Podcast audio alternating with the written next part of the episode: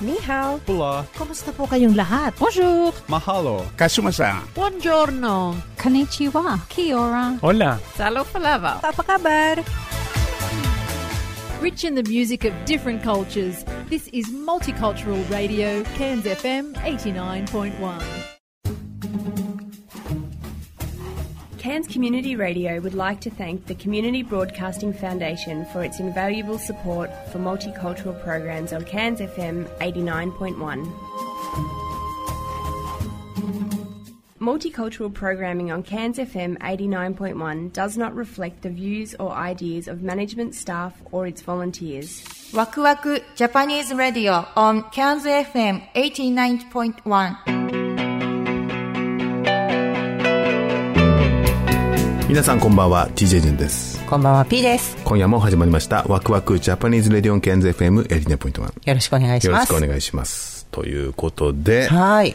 えー先週の土曜日セーブ・ザ・リーフ第3回目が、はい。あの実施されましてですね。はいありがとうございました。本当にありがたかったんですけども、今回は参加者がほぼほぼ、まあ、オーストラリア人の方というか、そうね。英語ベースだったので、まあ、1回目、2回目がね、どちらかというと、日本の方が多かったんですけども。そうですね。はい。まあ、今回場所がアートビューギャラリーっていうね、あの、本当にローカル、ローカルというか、あの、まあ、ローカルアーティストを中心にフィーチャーしている、あの、ギャラリーで、はい。で、そこで開催したってこともあって、なんでしょうかね。もそうですね。近所の方が多いような感じがしましたそうねん。うん。ベイビーハイツっていうところなんですけど。うん。で、まあ、あの、まあ、英語でね、僕もスピーチをして、で、終わった後に、あの、来てくださった15名でしたっけ？全部でね。そうはい12 3名でしたねあ、13、2、3名、うん。の方が来てくださって、本当にいろんな質問とか、まあ、何より嬉しかったのが、感謝の言葉をいただいたことですよね。こういう活動してくれて本当にありがとうとかね。はあの、この、今のサンゴの現状が本当に分かってよかったとか、いうんすごくそれは嬉しかったし、んあの、改めて映画の力っていうんですかね。はいあの本当に映画って力あるなと思いましたね、本当ね。はい。で、このまあ、セーブ・ザ・リーフ、えー次の上映も決まってるんですけども、はいえー場所がテーブルランドに移って、えー今、進んでいます。アサートンですアサートンですね。アサートン決定ですね。はい8月28日かな。はい土曜日ですね土曜日。はい。あの、アサートンで今、あの、動いてますんで、もしね、あの、お友達とお知り合いの方いらっしゃいましたら、あの、1時間のドキュメント非常に見やすいものになってますんで、日本語、英語どちらも見れますんで、はい。ぜひぜひ情報のシェアお願いします。はい。感じですね。お待ちしてます。はい。えーそれと、えー今週はフレッシュウォーターね、あそうそうそうフェスティバル、はい。ナイトマーケットですね。ナイトマーケットですね、はい、第3回目になるんですけども、実はね、あまりまだ皆さん知らないんですけどもね、実はフレッシュウォーターで、えーマーケット、ナイトマーケットやってまして、これ3回目に不定期っていうかね、そうですね定数ヶ月に1回みたいな感じでねそううんで、前回からまあ僕たちもあの参加させてもらってるんですけども、今回もえー参加しますんで、もし興味ある方はね、本当に、あの、あんまケアンズってナイトマーケットってね、あんまないので、そう、ああいうなんか野ああいう野外のねやつはナイトマーケットってね、ないなかなかないですよね。ね、あの、フードも出ますし、いろんな、あのお店も出ますんで、もし興味のある方はぜひいらっしゃってください。はい。はい。で、えーインタビュー。はいインタビューがですね、今回実は、このワクワクラジオのですね、えータイトルコールを、はい。えー開局以来、開局っていうのが、この番組が始まって以来、ずっと勤めて、多分、勤めてというかね。じゅんさんの次に、はいやっぱり長く声を聞いてる方なんじゃないかと思いますね。ああ、そうですね。はい。あうんのね、あの、ゆりさんに、はい。今回改めて、インタビュはいーさせていただいてます。満を持してって感じですか？はい。まあ、ゆりさんいろんな顔があってですね、今回はゆりさんの、えー、エビス堂としてのゆりさん、ストレッチをね、今、あの、フェイスブックでやられてるんですけども、そこにフォーカスしてお話を、あの、いただきました。はい。ただ、あのゆりさんは、まあ、ご存知の方はいらっしゃると思うんですけども、よさこいをね、長くやられていて、で、今回、えっ、と、いくつか、パフォーマンス決まってますんで、はい。そうですね。えっと、一番近いところでは、8月8日の日ですね、オリンピックの、えっと、クロージングセレモセレモニーっていうんですかね。うん、その時に、えっと、踊られるそうです。はい。夕方の6時から、はいだいたい20分ぐらい。ファンですよね。そうです、そうです。はい。あの、チームの名前がファンなんですけども、はいえークロージングセレモニーの時にまずファンさんがそうですね。登場ということではい時間は決まってるんですか？時間は6時から。6時から、あ失礼しました。はい、6時ですね。はい。はい。うん。で、その次が今度8月21日の、はいえっ、と、カーマフェスティバル。あ、カーマフェスティバルですね。これはマルティカルチャープログラムの一環、大きなフェスティバルですよね。はい、そうですね。うん、こちらはフォガティパークですね。フォガティあフォガティパーク？えっとね、8月。モンドバンク？ん？うん、フォガティパークです。フォガティ失礼しましたうん8月8日はごめんなさい、エスプラネードの、あの、ララグーンのはい横のところ、広場でやるあそうです。8月8日のえクロージングセレモニーはエスプラ。はい。はい。うんで、8月21日のカーマフェスティバルはフォガティパークです。フォガティパーク。はいはい。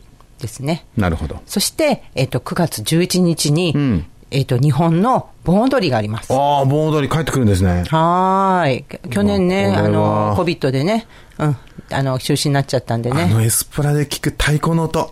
あれがいいんだよね。ねえ戻ってくるんですね。そこでもファンさんが踊られると。そうですねですね。これは楽しみですね。ぜひ皆さんね。はい。あの、熱い踊りを一緒に楽しみましょう。8月、はい9月はやっぱりお祭りシーズンですからね。ううんん。ね楽しみですね。はい。じゃあ、今週のラインナッあ、プはい 続けていきましょうね。はいはいそうですねはい、わかりました。今週。でびっくりするんでしょうかいやいや今週は、はい。今週はまず、まあ、インタビュー、この後、やります。はいうん。で、その後に、えー、日本歴史発見。はい。うん、武士道編。武士の編。はい。はい。で、セラピストに聞きたい体のこと。はい、わかりました。よろしかったら最後までお聞きください。ワクワク Japanese Radio on Cairns FM 89.1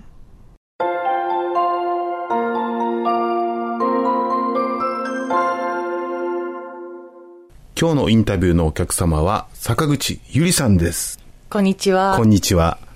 実は、ゆりさんはですね、このラジオが始まって以来のタイトルコールっていうんですかね、ジングルって呼んでるんですけども、あの、ワクワク Japanese Radio on ケンズ FM89.1 って一番最初にこのラジオが始まる時の声がゆりさんなんですね。これ、なかなかトリビアで 知ってる人はあんまりいないと思うんですけども、本当にね、このラジオも2015年4月から始まりまして、もう7年目に入りましたけど。そうですね。はい。あの時はスタジオが今のその、えっ、と、テーフじゃなくて、あの、レインツリーショッピングセンターのね、入り口入って上がったところに始まったわけですけども、はい。そこでね、来ていただいてっていう感じですけども、はい。まあ今回久しぶりというか、ちょっとね、あの、ちょっとゆりさん結構いろいろ、まあコロナになってからね、いろいろフェイスブックで体操をね、い。ろいろしていただいたり、はい。結構積極的に情報共有とかしてくださってるんで、ちょっとしばらく最近インタビューなかったんでね、ちょっとお呼びしました。よろしくお願いします。はい、よろしくお願いします。どうですか？最近の私、みたいな。最近の私ですか？私。そうですね。えーコロナの時は、やはり、あの、3ヶ月仕事ができなかったために、家での自粛だったりとか、日頃できないこととか、自分でできることっていうのを探したりとか、えーたまに、まあ、外に出ては何かっていうことだけど、制限された中でいろんなことをやってきました。で、その際、先ほど、じゅんさんに言っていただいたように、毎日、1日1ストレッチみたいな感じで、Facebook に上げさせてもらって、で、それが100回を迎えた時に、えーそろそろ仕事が始まるっていうことで、ちょうどいいタイミングだったんですよね。ああ、なるほどね。ははいい。あ、まあ、リサさんの方にご説明しますと、イリさんは恵比寿堂というね、あのー、指圧屋さんってはいい、うんでしょうか。指圧オイルマッサージですね。あの、知る人ぞ知るですけども、やられていて、まあやっぱりフィジカルコンタクトということで、あの、コロナの時はね、やはり非常に大変だったと思うんですけども、はいはい。まあそれで、その期間中に、あの、Facebook でね、簡単、家でできるストレッチというのを公開してくださって、僕も覚えてるんですけど、本当にあの時ってすごく不安だったじゃないですか。うん、そうですね。まさか家の中から出ちゃいけないなんてことが起こるとはでしたよね。そうですね。嘘でしょっていう、早かったじゃないですか、しかも。あの、2020年になって、多分僕ね、2020年のはい。3月ぐらいにブリスベン行ってるんですよ。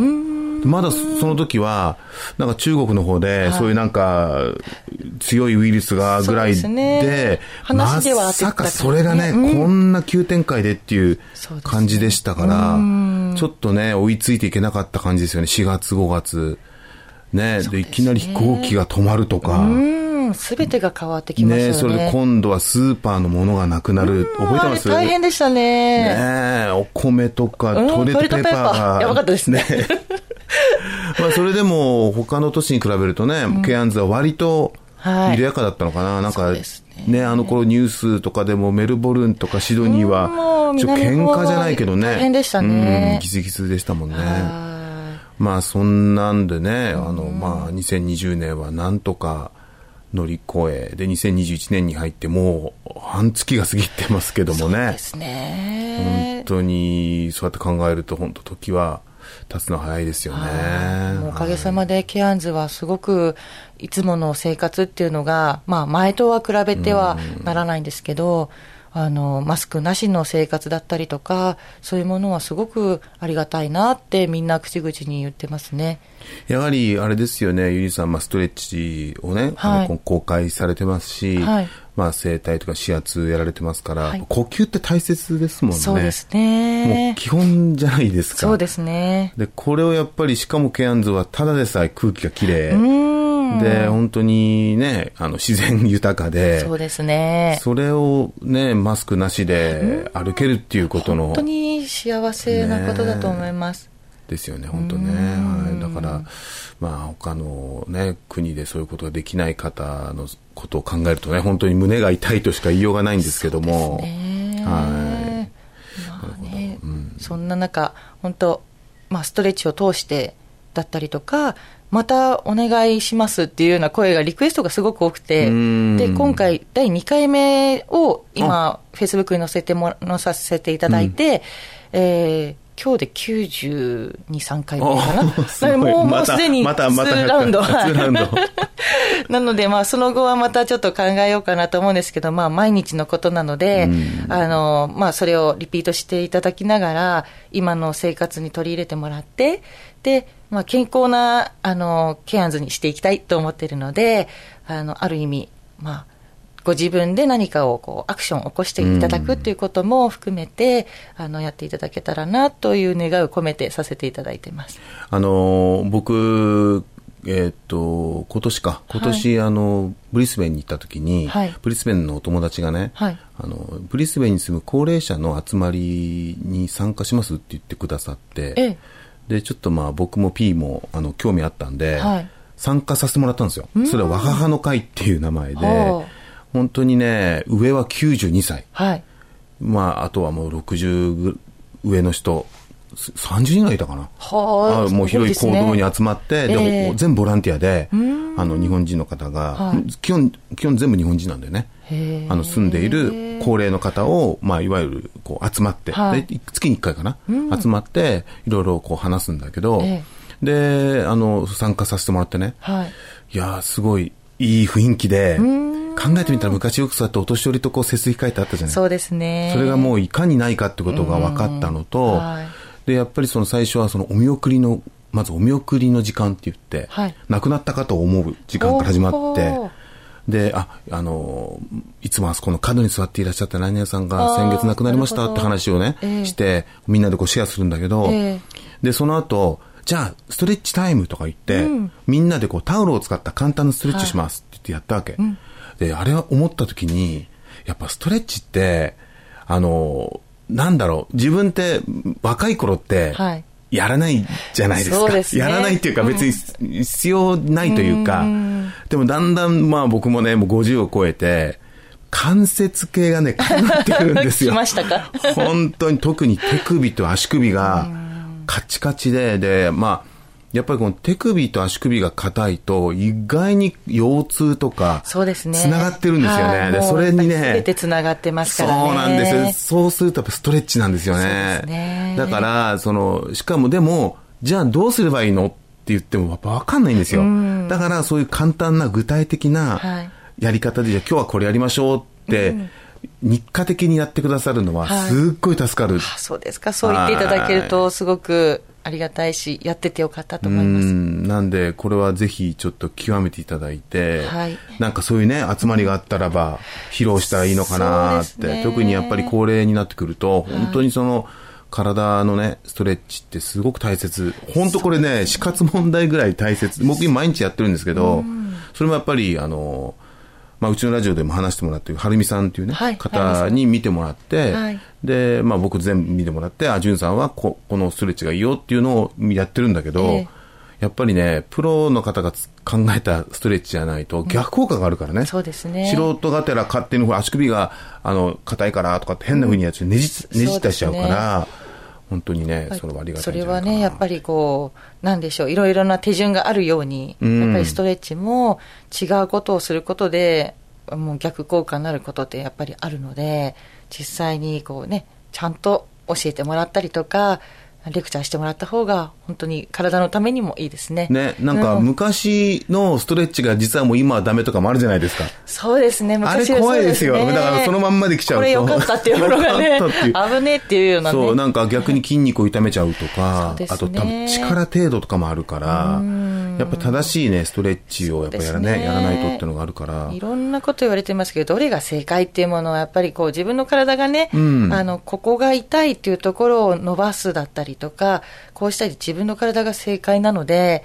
なのでそこで聞いてもらったら全てがやらないといけないっていうのってめんどくさいので、あそうですね。うんうん一つうん二つでいいから、あの、やっていただくと、あの、すごくいいと思うし、恵比寿堂のお客さんにもうんうん。必ず終わった後だったりとか、あの、まあ、教えたら、まあ、実際そこでやってもらって、うんうん。あそうそうじゃあそれを続けてねだったりとかいろんなことをアドバイスさせていただいてますなるほどね。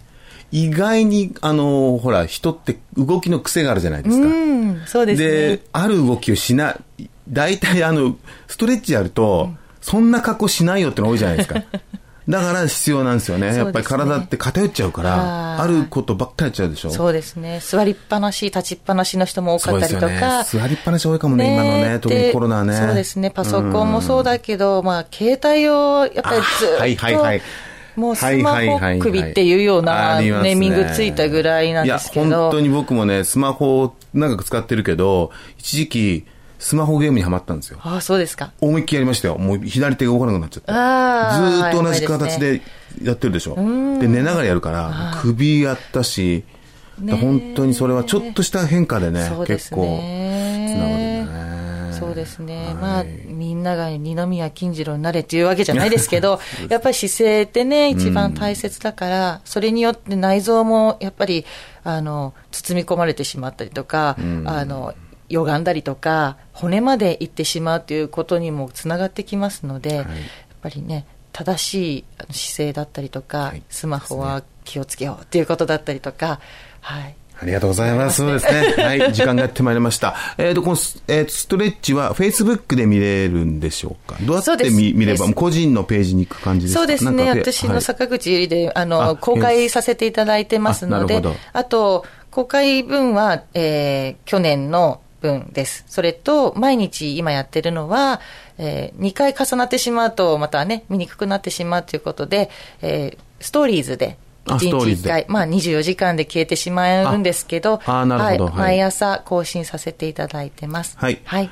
と、恵比寿堂は、えーはい。Facebook のページはい。あと、ります。他に、他は、えー Facebook ですか？フェイスブックとはい。あとブログはあるんですけど、あブログ。はい。あの、ブログはもう日常のいろんな、あの、出来事だったりとかをやってるので、はい。実際、あの、仕事関係だったりとか、マッサージだったりとかのお問い合わせは、恵比寿堂、もしくは私の方に。わかりました。じゃあ、これからまたね、よろしくお願いします。はいはい、ありががとうございとうございまますした。Waku Waku Japanese Radio on Cairns FM 89.1.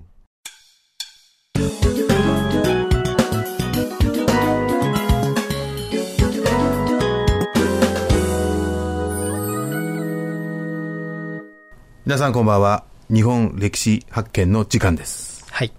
原田でございます。よろしくお願いします。こんばんは。ということで、えーはい前回からですね、ええ今ちょっと特別版ということで、ええまあ歴史に詳しい原田さんと武士道についてね、そうですねいろいろお話をしていきたいと。深い深いところにはい。入っていきそうな気がしますが。まあ皆さんどうですかね？武士道と聞いてのイメージっていうのは、そうですね。どんな感じで思われてますかね？うーん。まあやっぱりね、前回話し合ったように、その、武士が大切にしてきたものみたいな感じですかね。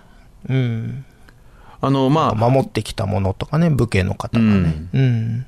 僕は正直、まあ、今回ね、その武士道というものに、まあ、前回もお話ししましたけども、うんうんえー藤原正彦さんのね、うんえー国家の品格という本を読んで、はい今こそ軸になる考え方をうんもう一度ね、ちょっと紐を解いて、はいあの、学ぶことで、うんこれからのね、その、まあ、いろいろ判断基準になるんじゃないかっていう話を読んでああ、なるほどと。うん。はい、思ったんですね。で、うん藤原さんっていうのは、まあ、数学者ということもあって、うん非常にね、論理的に説明してくるんですよ。うん。で、まず、そもそも論理とは何かっていう話、すごく面白くてですね。論理っていうのは、例えば、A っていうものがあって、A ならば B。B。B ならば C。うん。で、A ならばのならばっていうのが、これがえー論拠、根拠。うん。で、これが論理的につながるわけですよね。うんうんでも考えてみると、必ず A っていう出発点があるわけですよ。そうなんですよね。この A を導き出すのは、これは論理じゃないと。なるほど。A からが論理。うん。つまりじゃあ A を導き出すのは何かというと、うんそれが軸だと。うん軸である考え方をベースにして A というものを引っ張ってくる。ではい、面白い例が、うん例えば、うん。50代ぐらいの男の人がうん。何かを盗みました。うん。ね。それを見て、まあ、あるし人は、はいいや、とんでもない。法治国家で物を盗むなんてうんとんでもない。うんこれは徹底的に罰を持ってうん処罰すべきだ、うんと思う。うんね。で、ある人は、ああ、結構な年なのに、ね、果物一つ盗まなくちゃいけないのか。うわあ大変だな、何かあったのかなっていう。うんじゃあ私がこれちょっと、リンゴ一個だから建て替えようか、と思ったとしますと。うん。これね、出発点が違うんですよ。うん。実はね。で、出発点からは論理的に進んでるわけですよね。うん例えば、法によって罰せなくちゃいけないからうん、捕まえてうん、叱るべき処罰をする。これ全部論理が流れてる。で、次の人は、あ、かわいそうだっていうところから始まって、うんあの、建て替えられるお金だから、ここは私が建て替えよう。これ全部、スタートからの論理は進んでるわけですよ。うんうんただ、スタートが違うわけですよね。うんうんで、このスタートが何かっていうのが、うんその、まあ、えー藤原さんが言うところの軸であると。うんその人の、えー軸というものがベースになって論理論理というものを導き出す。うんで、特に藤原さんが言われているのが、情緒という言葉を言ってますね。あうん。あ。情緒というものが、うん。やはりないと、うん。人は論理だけに走ると非常に恐ろしい。うん。というのは、論理が正しいと、基本的には、いや、俺論理が正しいでしょって言われてしまうので、そこに情緒が欠けた論理でた展開されてしまうと否定はできないけどうん、そもそもおかしいよねっていうところがあるわけですよ。人としてというかね。でも人としてっていうのは論理ではないのうで、ん。だからその情緒が大切だっていう話なんですよね。うんうんで、その情緒っていうのは非常に教育では難しい。うん。だから、まあ、その武士道っていうのが一つの、あの、座標軸になるんじゃないかっていう話なんですよね。うん。いや、僕も、あの、実は、まあ、武士道だけじゃないんですけど、僕、歴史を勉強している中で、歴史を学ぶ目的って、それかなと思っていて、つまり、物差しを持つっていうことだと思うんですよ。自分の中に判断基準を持つには、歴史から学ぶしかない。だから、例えば、まあ、武士道以外にも、古事記からも学べると思うんですけど、古事記って多分判断基準をね、あの、要は、あの、ファンタジーの中で語ってると思うんですけど、そのまあ、判断基準を持つたなきゃいけないっていうのは、まあ本当に僕が古事記を教えてるのもそうですし、あの、藤原先生が、その、武士道もう一度現代にやろうって言ってるのもわかる気がしますね。すごくその、まあこれからね、まあちょっと、うんもうちょっと中身に入ってきますけども、まあはい。中身に入っていく前にね、やっぱり武士道の概念、例えばまうん。あ次紹介する、え義という言葉があります。義っていうのは何て書くんだ。よしってよしって字ですよね。えあの、義務の義ですか？はい。あの、まあ、義っていう言葉があるんですけども、まあ、武士道ってなった時に、まあ、重要なその用語があるんですが、うん。まあ、最初に出てくるのはこの義という言葉なんですね。うんうんじゃあ義ってなんだ？これが難しいわけですよ。うんうんじゃあどうにやってその義というものを理解するのかっていう話なんですが、うん。現時点で僕が思うのは、その概念を理解するのではなくて、うんストーリー、物語を通して、義というものを学ぶというのが一番いいんじゃないかと思ってるんですね。で、その物語っていうのは、やっぱり読むことで、そのやはりどちらかというと想像力だったり、あとは共感力、もうそういったものを使うことで、その、あ、こういう感じが義なんだな、というふうに学ぶもんだと思うんですね。でそこはやっぱり情緒であり、あの、だから昔の武士は、やはりその、えっ、と、なんだ、鹿というか、そういうものを率先して学ぶように言われたんですね。というのは、その情緒、共感力。鹿って何えっ、と、鹿ってなんて言うんだっけ、ポエム、あの、なんていうんですか、その、詩の方です。詩の方ですね。はい。うんうん。うんあの、詩とか歌を、うん。歌という、あ詩歌。詩、あ歌を、なるほど。はいはい。あの、はい率先して学ぶように言われて、うんうんあとは茶道だとか、うん。それで芸能をやりなさいと。うん。それはなぜかというと、やはり共感能力だったり、うん。その、こういうことをやることで心が豊かになる。自然を感じる気持ちがある。うん。そういった人間的な情緒が豊かにななることで、うん。やはりその究極の判断を迫られたときに、まあ、いわゆる人間らしいというか、うん。あの、非常に、まあ、義ですね。うん。つまり正しいという言われたことができるっていう話になるんですね。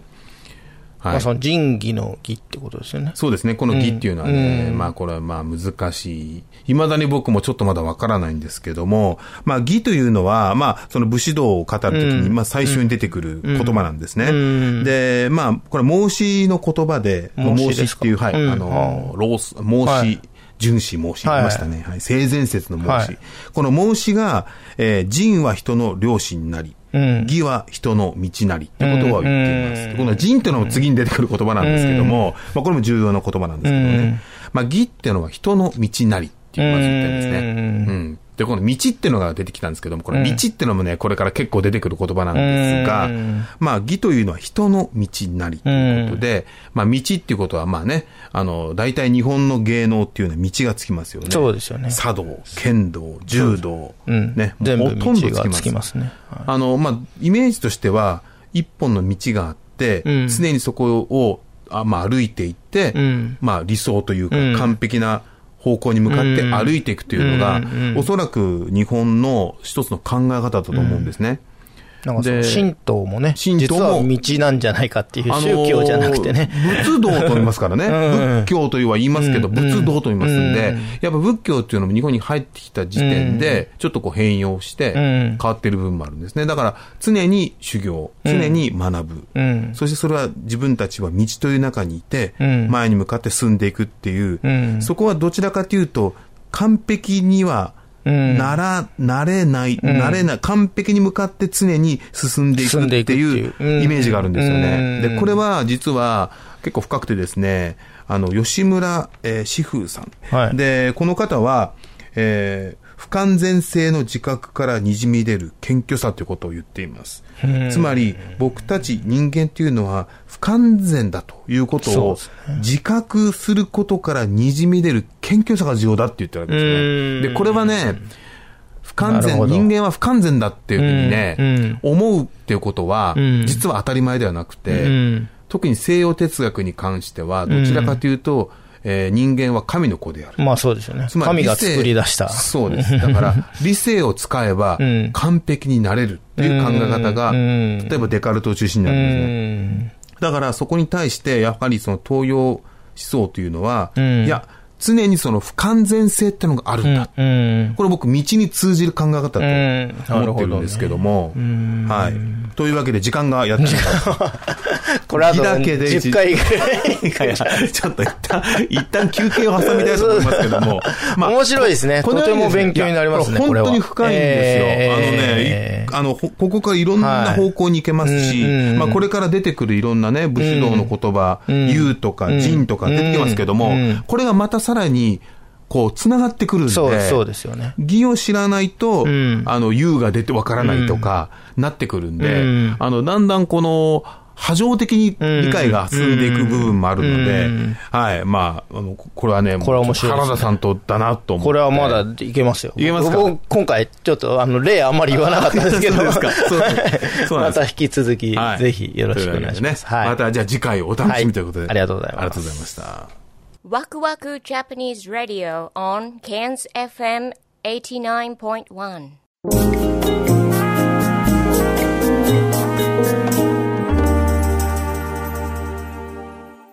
セラピストに聞きたい。体のこと。こんばんは、こもです。はるみです。えー、12回目です、先生。ああ、来ちゃったね。来ちゃったね、うん、気がついたら2桁越してた。ああ、すごいな。しかも、今回、タンパク質の続きということでお願いします。うん、この前の続きね。はい。えー、っと、取りすぎるとどうなるかって。ね、え先生今噛んだでしょ？噛んだ噛んだ 取りすぎるとタンパク質を取りすぎるとどうなってしまうのか、うん、お願いします、うん、まずあのだからあの口酸っぱく言いますけど、はい、摂取量は音、はいえっと、男の人が 60g、はい、女の人が 50g ね、はい。うん、で取りすぎるとどうなるか。っていう話です、あのこの前もちらっと言いましたけど太ります。まあ、シンプルに食べ過ぎたら太るよねっていうやつですね、うん、そうそう、だからほら、はい、あの、必要量を超えてるわけで、要するに消化されない部分は血と肉となるっていう話ですよね。肉になるんですね。はい。はい。その、その通りですね。その通りですね。はい。はい、だから過剰摂取気をつけてください。あの、はい、運動をする人は、ちょっと多めにね、うん、そうですね、ジム行ったりとか、あとエアロビなんかやって、結構あの体動かしたりとかっていう人は、少し多めにとっていただくと OK、はい、少しくらいならいいですね。運動量でちゃん、運動してちゃんとほら、この前もアミノさん言ったじゃないですか。ちゃんと有酸素運動をして、エネルギー、脂肪をエネルギーに変えてくれる。ね、はい、だからそれの関連もあるので少し多めにとっていただくとちょっとこう健康管理にいいかなと。なるほど、い。う話、はい、あとはあの腸内環境が悪くなるって話です、うん、これ結構致命的ですよね。うん、あの最近ね、ね、あの腸内環境っていうのは、はい、がいいと免疫機能が上がるからあのアレルギーも少し減ってくるっていう話も出てきだしてるので。はい、うん、それよく聞きます最近。でしょ？うん、結構ね、いいのよ、いいの。自分でもね、なんか体験してるんだけど、あの、すごくいいです。調子いいです。うん、うん、うん。なので、あのー、ご存知の通り、善玉菌と悪玉菌がいるんですけど、はい、タンパク質が、あの、を取りすぎると、えっと、その悪玉菌が増えてしまう。なぜかっていうと、消化する過程で窒素が増えてしまう、体の中に窒素が増えてしまう、腸の中に窒素が増えてしまって、はいはいはい、あの、悪玉菌ってね、この窒素が大好きなんですって。あなるほどね。だからそれで腸内環境悪くなっちゃうんですね。うんうん、で、悪循環にはまっていくってやつ。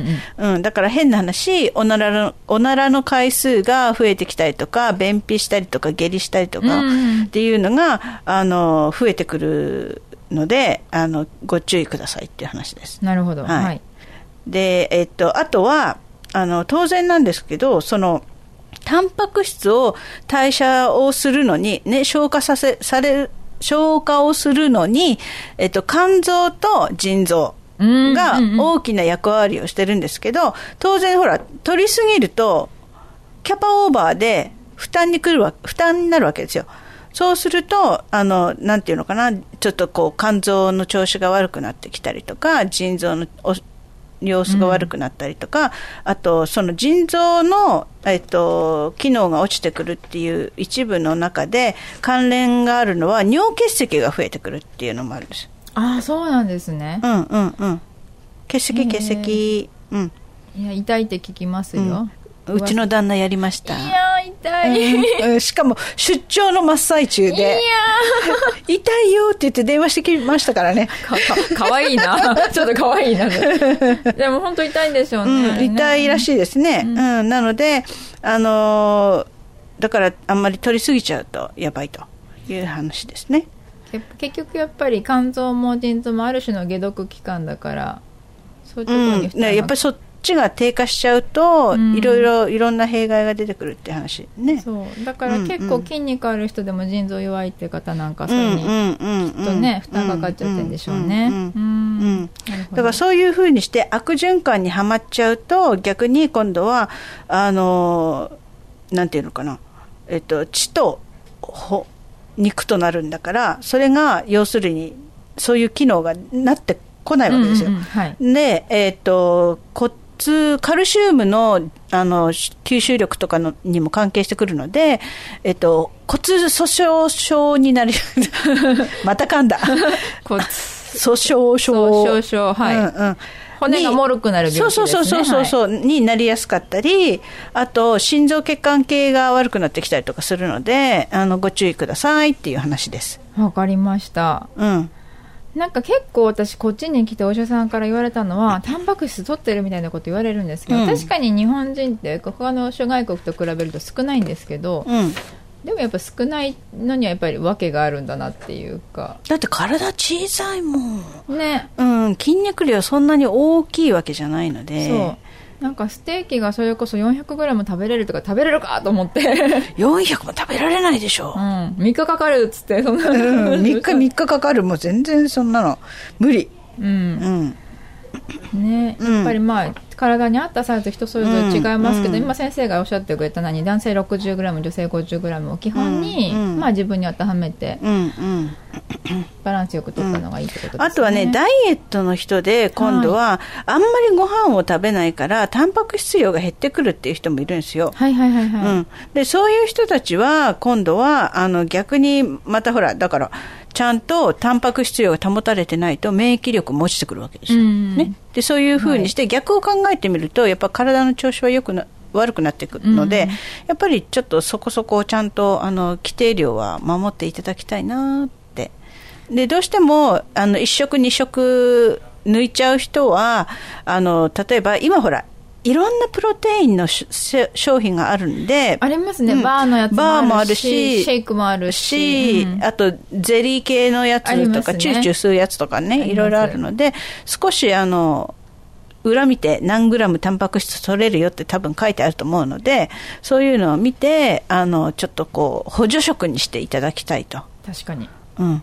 ダイエッターこそそれこそタンパク質ちゃんと取らないとあかんですよね。うんうん。もうかなり、あの、筋肉量、筋肉量が落ちてくるからね。うん。ね。うん。なので、筋肉は伸び縮みをしてなんぼだなんで、はい。うん、大切な筋筋肉って大切なのでそうですね。うん。うん。あの使ってください。あの内臓も筋肉ですからね。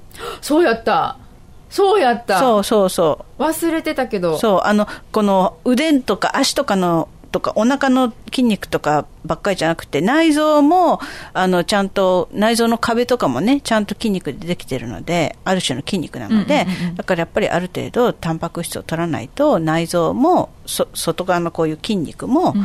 あの体に良くないとね。忘れてた。中忘れてたでしょ？忘れてた。外側のなんかあのなんか筋肉、うん。私たちが目に、まあ、あ目ほら見える範囲のものしか気にしてなかったけど、そうだった。しムキムキね筋肉そうねそうあのボディービルダーみたいなめっちゃ頭の中で想像してたけど、心臓とかもそうですよね。そうそう心臓もあれ筋肉なのよ。そうですよね、うん。むしろ筋肉がほとんどみたいな。そうそう筋肉でポンプしてるんですからねあれね。うん、うん、収縮して伸びて収縮して伸びてって言ってであれで血をいっぱい体に回してるんですからね。そうでした。うん。だからタンパク質のやっぱりいい質のいいものを食べないとちょっとやっぱり良くないので、そうですね、うん、大切なんですよ、うん、はい改めて。改めて。ありがとうございました、いや綺麗にまとまったねまとまったね。さすがです。3回分？タンパク質。うん大切なのよそれだけ。うん、うん。3回取ったし、うんうん ねまあでもちゃんとね今回数値も分かったしどれぐらい取ったらいいかとか、うんうんうんなので目安よねあ明らかにね。やっぱめある程度ほら数字で少し目安がないとあの成分表を見てもわけわかんないんでね。全然分かんないと思うし一人一人違うから、うん。やっぱある程度分かってよかったなと思います、私食べ物の成分表ってあの30分ぐらい眺めてるからね。さすが商品取って。ねいやーこれはとかって見て。どういうとこ見てんですか先生？うんとね砂糖？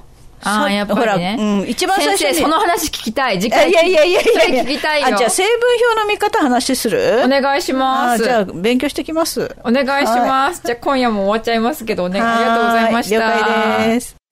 ワクワクジャパニーズラディオ on Cairns FM 89.1今週も最後までお聞きいただきありがとうございました。ありがとうございました。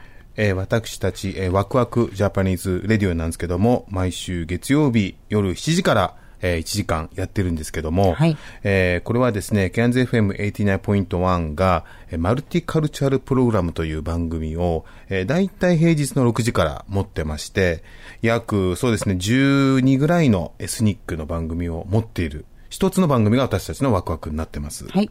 ちなみにワクワクの前が、えー6時からえー1時間、Excuse My French というフランス語の、えー番組ですね、フレンチコミュニティの番組。そして僕たちのこの番組の後が、えーこれは2時間にわたって、えークックアイランドのプログラムが入ってます。はい。えーあとは火曜日ですとイタリアとかフィリピン、えー水曜日はタイ、えーチャイニーズ、サモア、イーストンティモール、ラテンアメリカ、インドネシア、PNG、サウスパシフィックと、えーうんいろんなね、エスニックの番組がありますんで、もし興味ある方はぜひ、あのね、まあ、言葉はちょっとわからないかもしれませんけども、あの、一部英語でね、説明があったりとか、やっぱ一番興味深いのがその国々の音楽が聴けるので、あうんの、ね、ぜひね。聞いてみてください。